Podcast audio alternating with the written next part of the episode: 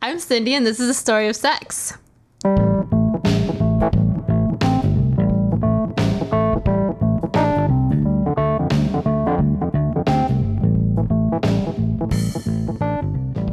In each episode of The Story of Sex, we explore the human experience of getting down and dirty, unpacking the hot topics you're afraid to discuss, and going at it from every angle that the Kama Sutra will allow.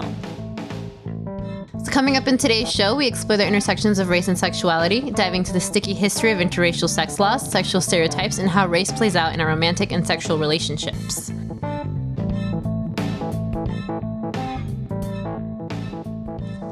So, why are we talking about race on a sex podcast? We're talking about race because I am Latina and there's no escaping it.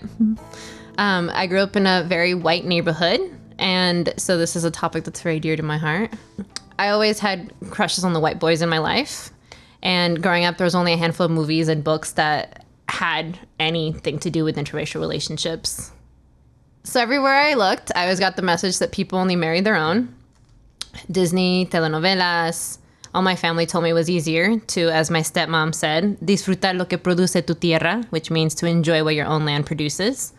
Um, on my mom's side, every single one of my 23 aunts and uncles married Latinos, so I have no mixed race cousins until recently when my cousin married a um, black guy. First mixed race cousin progress. Um, uh, my parents are both immigrants, so I always understood that race was an important part of my life.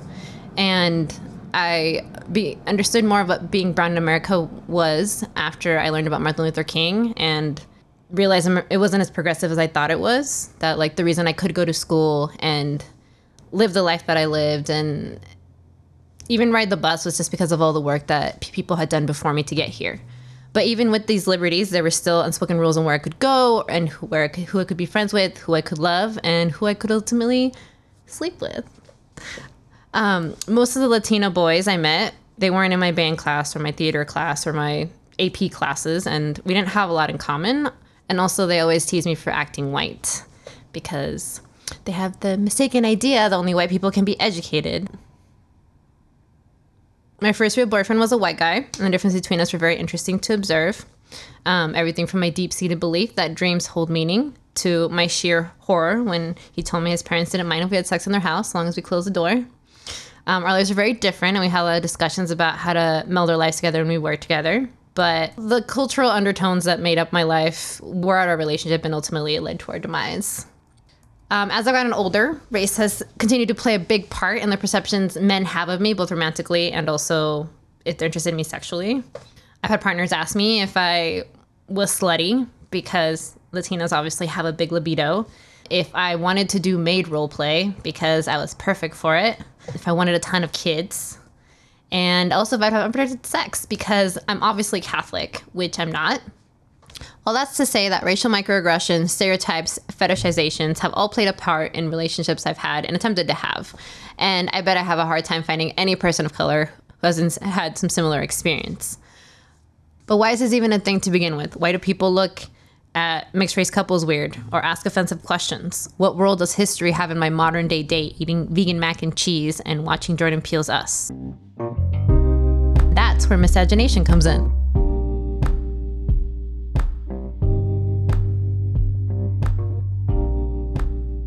So, the dictionary defines miscegenation as a mixture of races. It happens when people of different races reproduce and create interracial offspring. And anti miscegenation laws are laws that ban marriage and sex between people of different races. Now, unfortunately, such laws are nearly as old as human culture itself and have popped up worldwide from Mexico to India to Africa. Even within the same country, like in Mexico, there's still an expectation of who you're supposed to marry. So, when the colonizers arrived in America, they were eager to be more shitty than the rest of the world, and they drafted their own rules and eventually laws against race mixing. Some of the earliest recorded laws are from 1691. Um, these laws were meant to uphold the oppression and segregation of U.S. slavery and the oppression of indigenous peoples, but they soon expanded to mean anybody who was non white. It's interesting too to note that Mexico's colonizers accepted racial mixing to some degree as part of life, but they created this complicated racial caste system with 16 racial subcategories to make sure white was at the top. A landmark case that changed everything was Loving versus Virginia in 1967. Until that point, Only 52 years ago, anti race mixing laws were still in the books and upheld in many states in the United States. Um, the decision of Loving versus Virginia in the Supreme Court struck down all state laws about interracial marriage and changed the rules about miscegenation in America forever. Here's Bernard Cohen, the volunteer lawyer for the Lovings, on behalf of the ACLU. The segregation of any group, religious or racial, either voluntarily or involuntarily, is unthinkable and even dangerous to the body politic. He's arguing on behalf of this case proposed by Mildred Loving, a black and indigenous woman, and Richard Loving, a white man. Now, Virginia stands here today, and in this Loving case, for the first time, tries to find a justification other than white racial supremacy for the existence of its statute. Mildred and Richard had been sentenced to serve time behind bars for marrying one another, since their marriage violated Virginia's Racial Integrity Act. At the end of the court case, however, the Supreme Court issued a decision in the Lovings' favor and overturned their convictions. This put an end to the enforcement of Virginia's anti miscegenation laws and additionally ruled that freedom to marry is a fundamental right for all straight Americans and couldn't be denied on the basis of race. The opposing counsel in the Loving versus Virginia case was a horrible bigot. His speech is so dry that you almost miss the fact that the opposing counsel is comparing mixed race marriages to incest and pedophilia. With that sort of pervasive white supremacy ideology, it's no wonder that sexual romantic relationships between white people and people of color can still be so fraught in 2019. It's hardly 50 years later. Maybe you're one of those that ascribes to the fact that race is a social construct.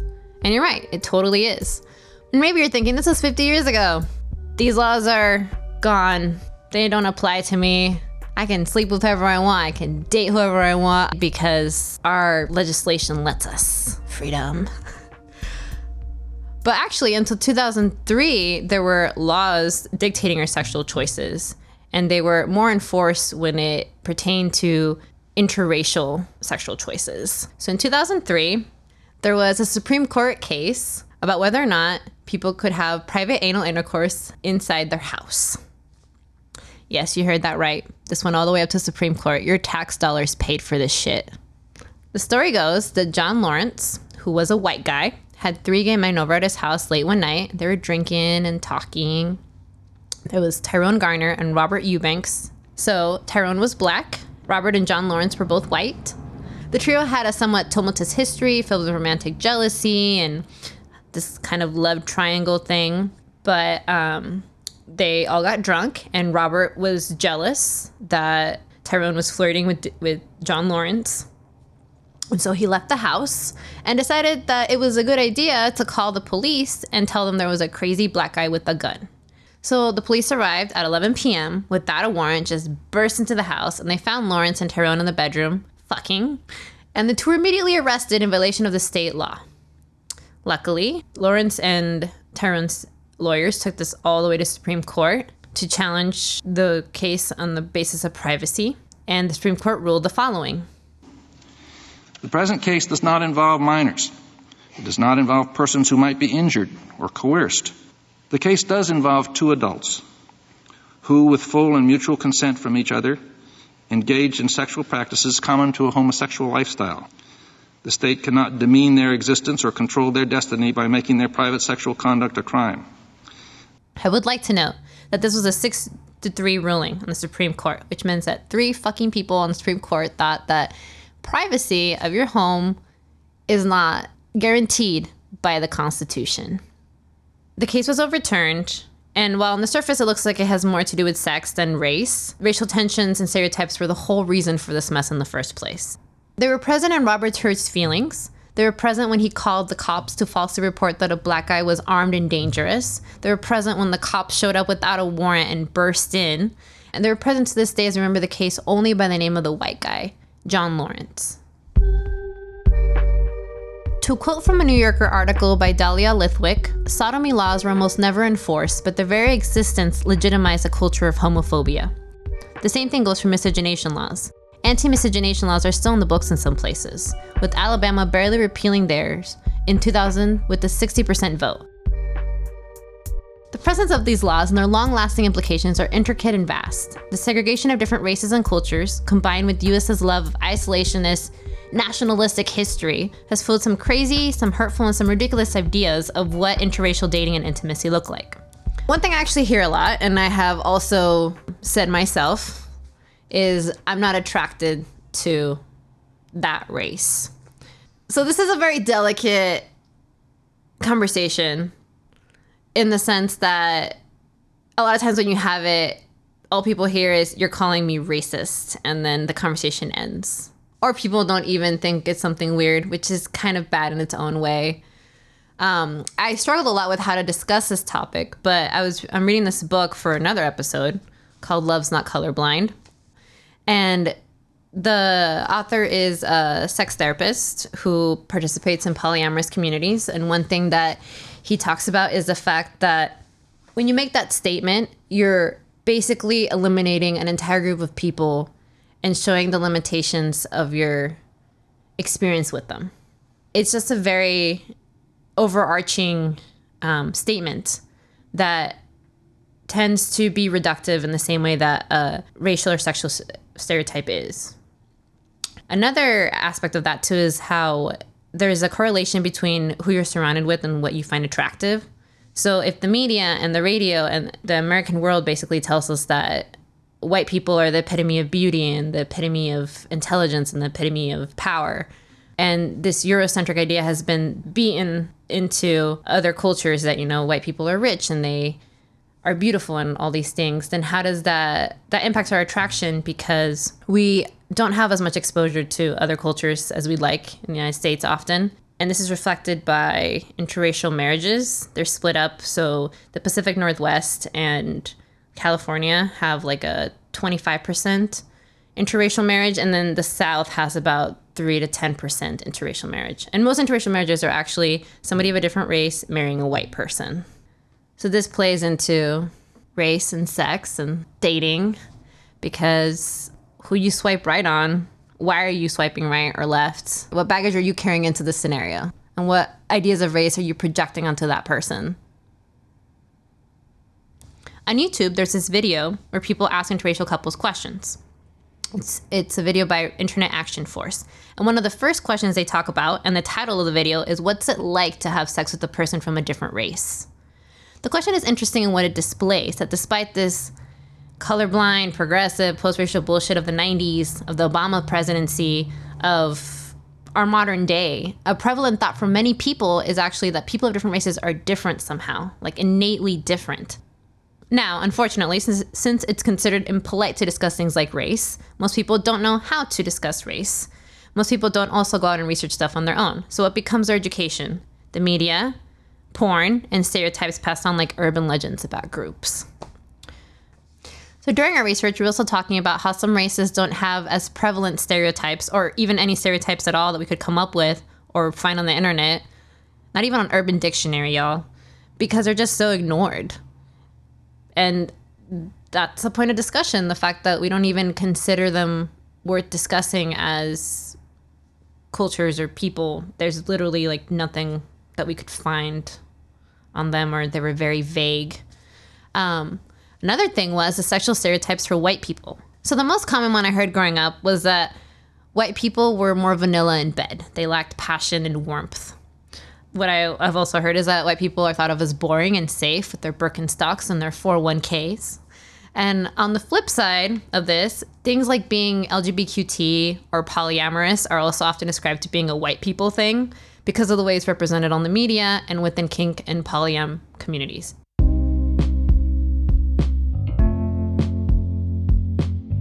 We all have these cultural expectations for how people of different races will act in bed. But where did these arbitrary ideas even come from? As Latinas, we have our own sexual stereotype, often of being hot headed, promiscuous, jealous, with big boobs and dark hair.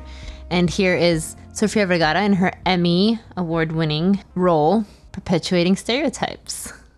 You mad at me or something? I don't know. Did you do something to make me mad? Because then I am. But if you didn't, then I am not. I didn't do anything. Then I am not mad. I am mad. Last night, Jay had a sexy dream about some woman. And yes, people are allowed their private thoughts, and I shouldn't be so angry. But I am Latin, so I get to feel whatever I want. And maybe you're like, oh, that's that's actually like a nice stereotype. Like that's harmless. People just think you're really hot. Well, I don't have big boobs, so I'm always a disappointment. Latinos actually encompass a large, a large, large, I cannot emphasize, a large amount of space and culture. So now all Latinos are light skinned with big boobs and dark hair. I hate to break it to y'all. The stereotype of the feisty Latina comes from the turn of century films where Latinos often danced around and sang in a parody of their own culture. Um, but Latinos in the US and Latin American governments were grossed out by the portrayal and started to boycott the films. So Hollywood didn't want to lose the growing market. So instead, they made it more tasteful, which is the sexy, vivacious Latina we see today. Or you have the Madonna look that they're virginal and waiting until marriage, like a good Catholic girl should. But many of these ideas about Latina sexuality don't just stay in the bedroom or in the Tinder conversations. Many Americans um, have this belief that Latinas are very fertile with very high libidos, and we basically act like rabbits and just keep having lots of kids. This crappy assumption has direct impact on politics, with a conservative fear that Latinos are planning to take over the country and make white people a minority if it's not so bad being a minority, why are people so afraid of it? Another group that has a pervasive sexual stereotype are Asian Americans. The, there's this idea that Asian women are sexually submissive and sexually naive. This became a thing during, during World War II when the Japanese government forced 200,000 women to become comfort workers for American and Japanese soldiers after that, um, during the Korean and Vietnam Wars, there was so much organized prostitution in Asia that um, 85% of American soldiers had seen a prostitute at that time. This means that for three generations of American men, their first experience was with an Asian woman as a sexual object. This is also translated into the idea that Asian women have really tight vaginas, which litters comedy shows like Amy Schumer's, um, music, and even medical perceptions. There was a Healthline article that talked about how some Asian women have had doctors use teenage sized tools for pap smears or ask them inappropriate questions about their vaginas. Asian men, on the other hand, are rarely seen as sexy protagonists. Bruce Lee was the first Asian star to gain international status as a sexy, powerful, masculine symbol, and that was in the 1970s, y'all. In the 1800s, when a lot of Asian men were moving to the US, the law stopped them from working in heavy industries. And they often took on jobs in laundry, cooking, and cleaning, which were seen as women's work. And to make things worse, in the late 1800s, new Asian immigrants were prohibited from entering the US altogether.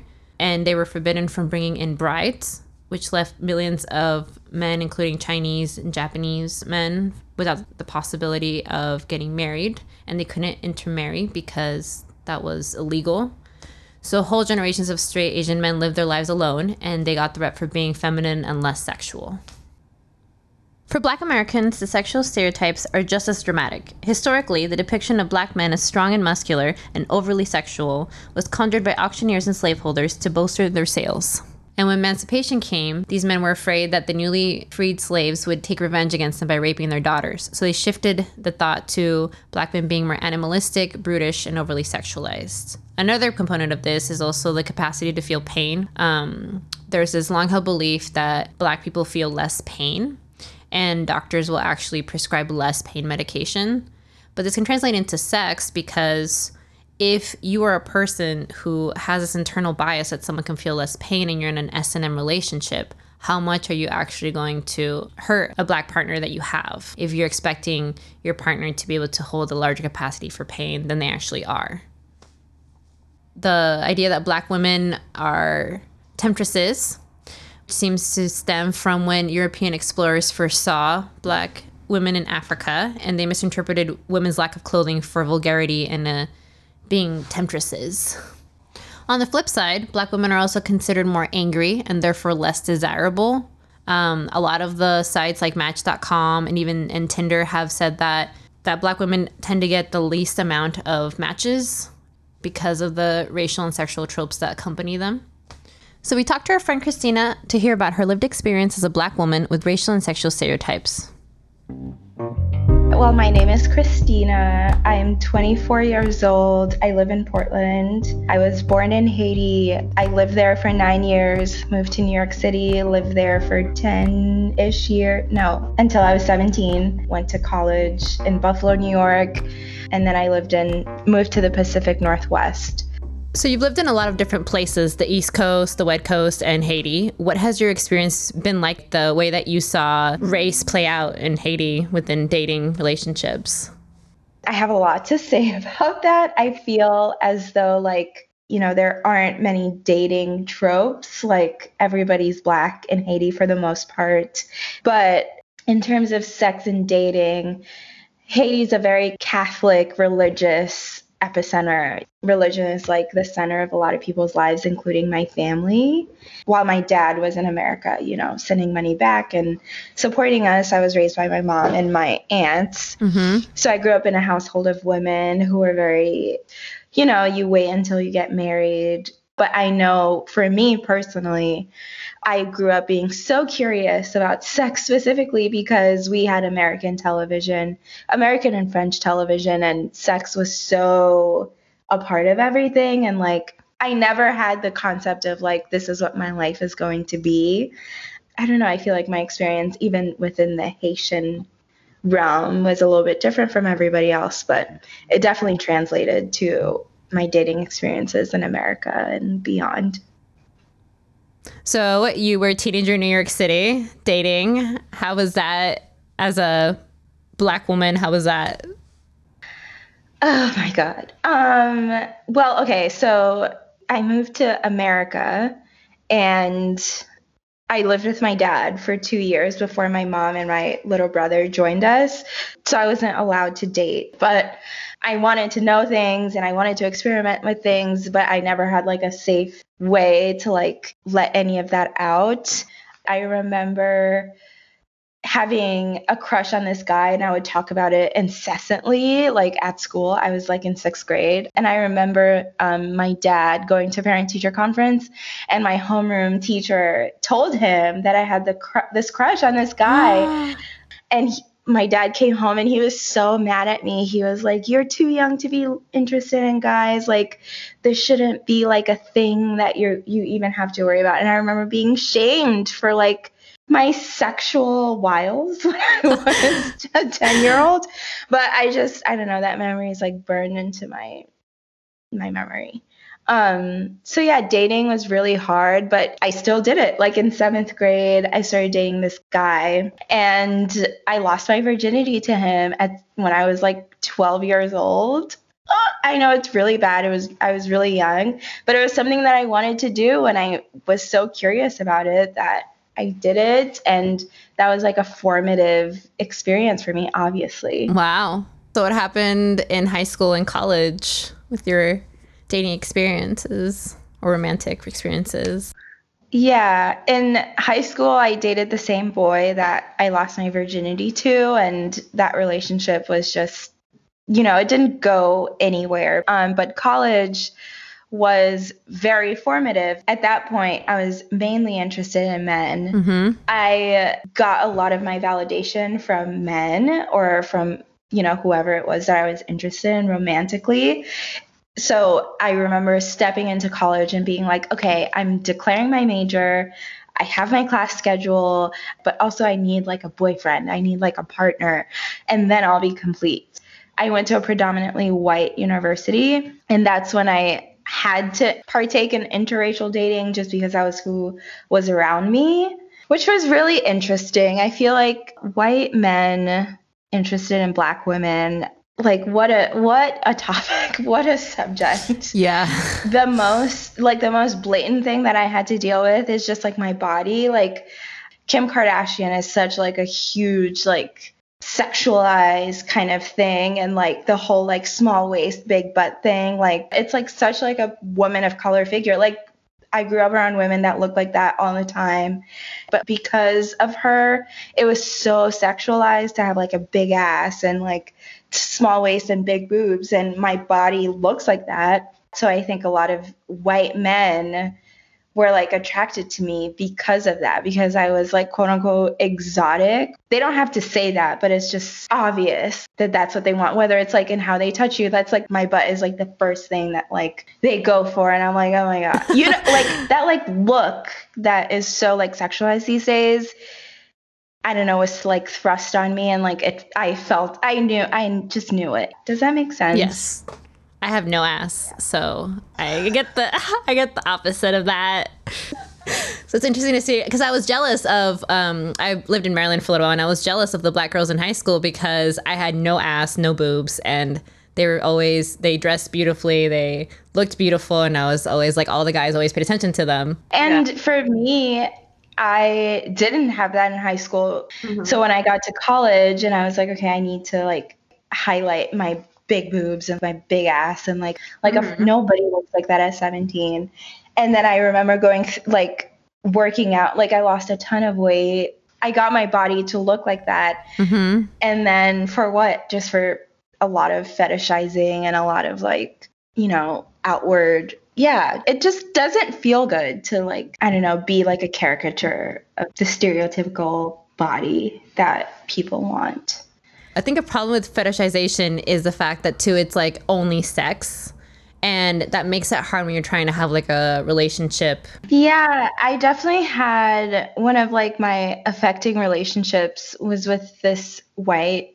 straight man and at the time I didn't feel like my race had anything to do with the fact that it wouldn't go beyond anything physical at that point, I was like my best self. I was, you know, it, you know, in my mind. I was like, I worked hard to get here and I liked him so much, but it would never go beyond anything physical.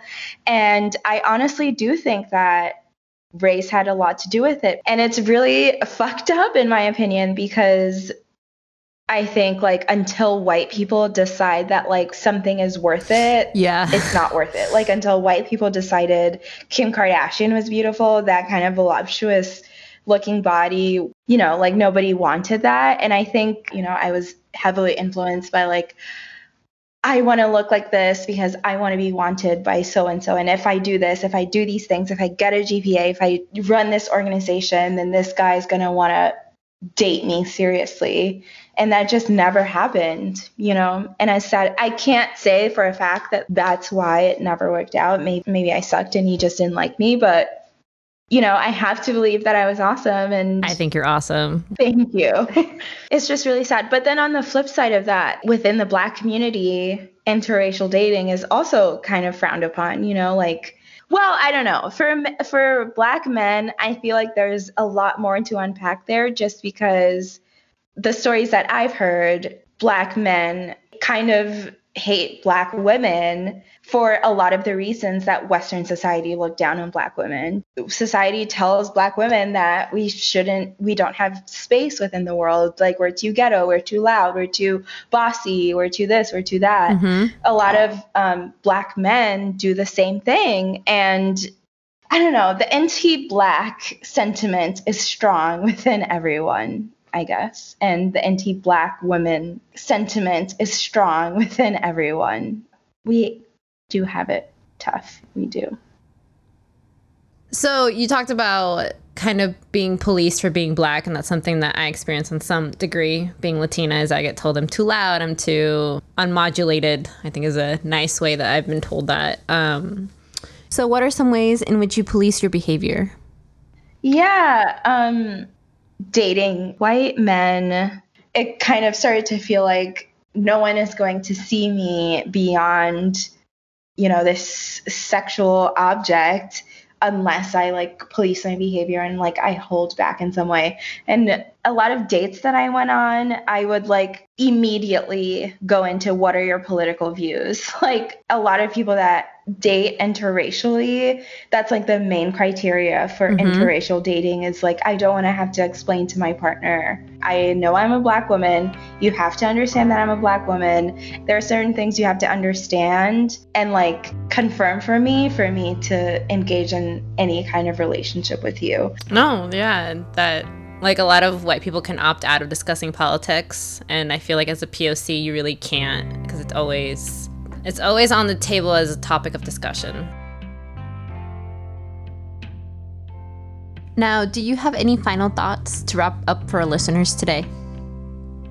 I think I have always been curious about sex and about relationships from a very young age, but I also took care to go through that journey and I took my time in my own way to go through that journey and I I don't know, I think self-care with whatever you do is really important. Um I don't know, I think try different things, like go out there and try different things. I think as long as you know yourself and you're taking care of yourself, you will be okay if a situation presents itself where you don't feel safe or you don't feel like you're taking good care of yourself or the other person isn't taking good care of you, leave that situation. Just practice good self care in everything that you do in all your relationships, and especially when you're having sex. Take good care. Thank you. Yeah.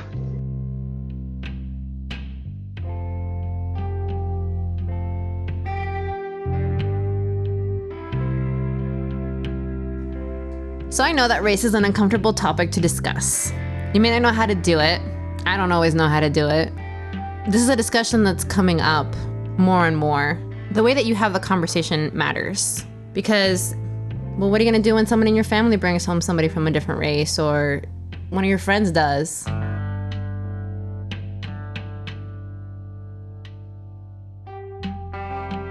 Thing about sexual stereotypes with regards to race, whether they're positive stereotypes or negative stereotypes, is that they rely on a stock image of a culture to try and fit everyone with the same color skin into the exact same box.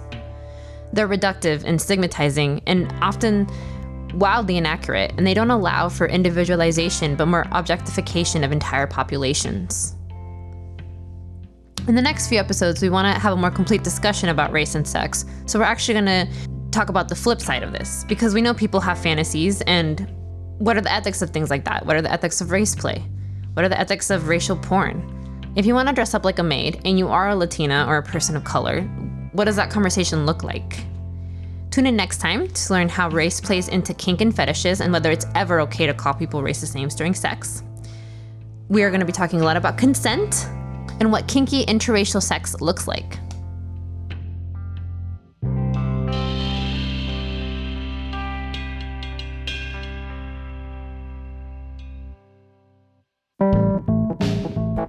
This episode was produced by Adam Caswell, who is awesome, with music by Blue Dot Sessions. Find more of their music at www.sessions.blue.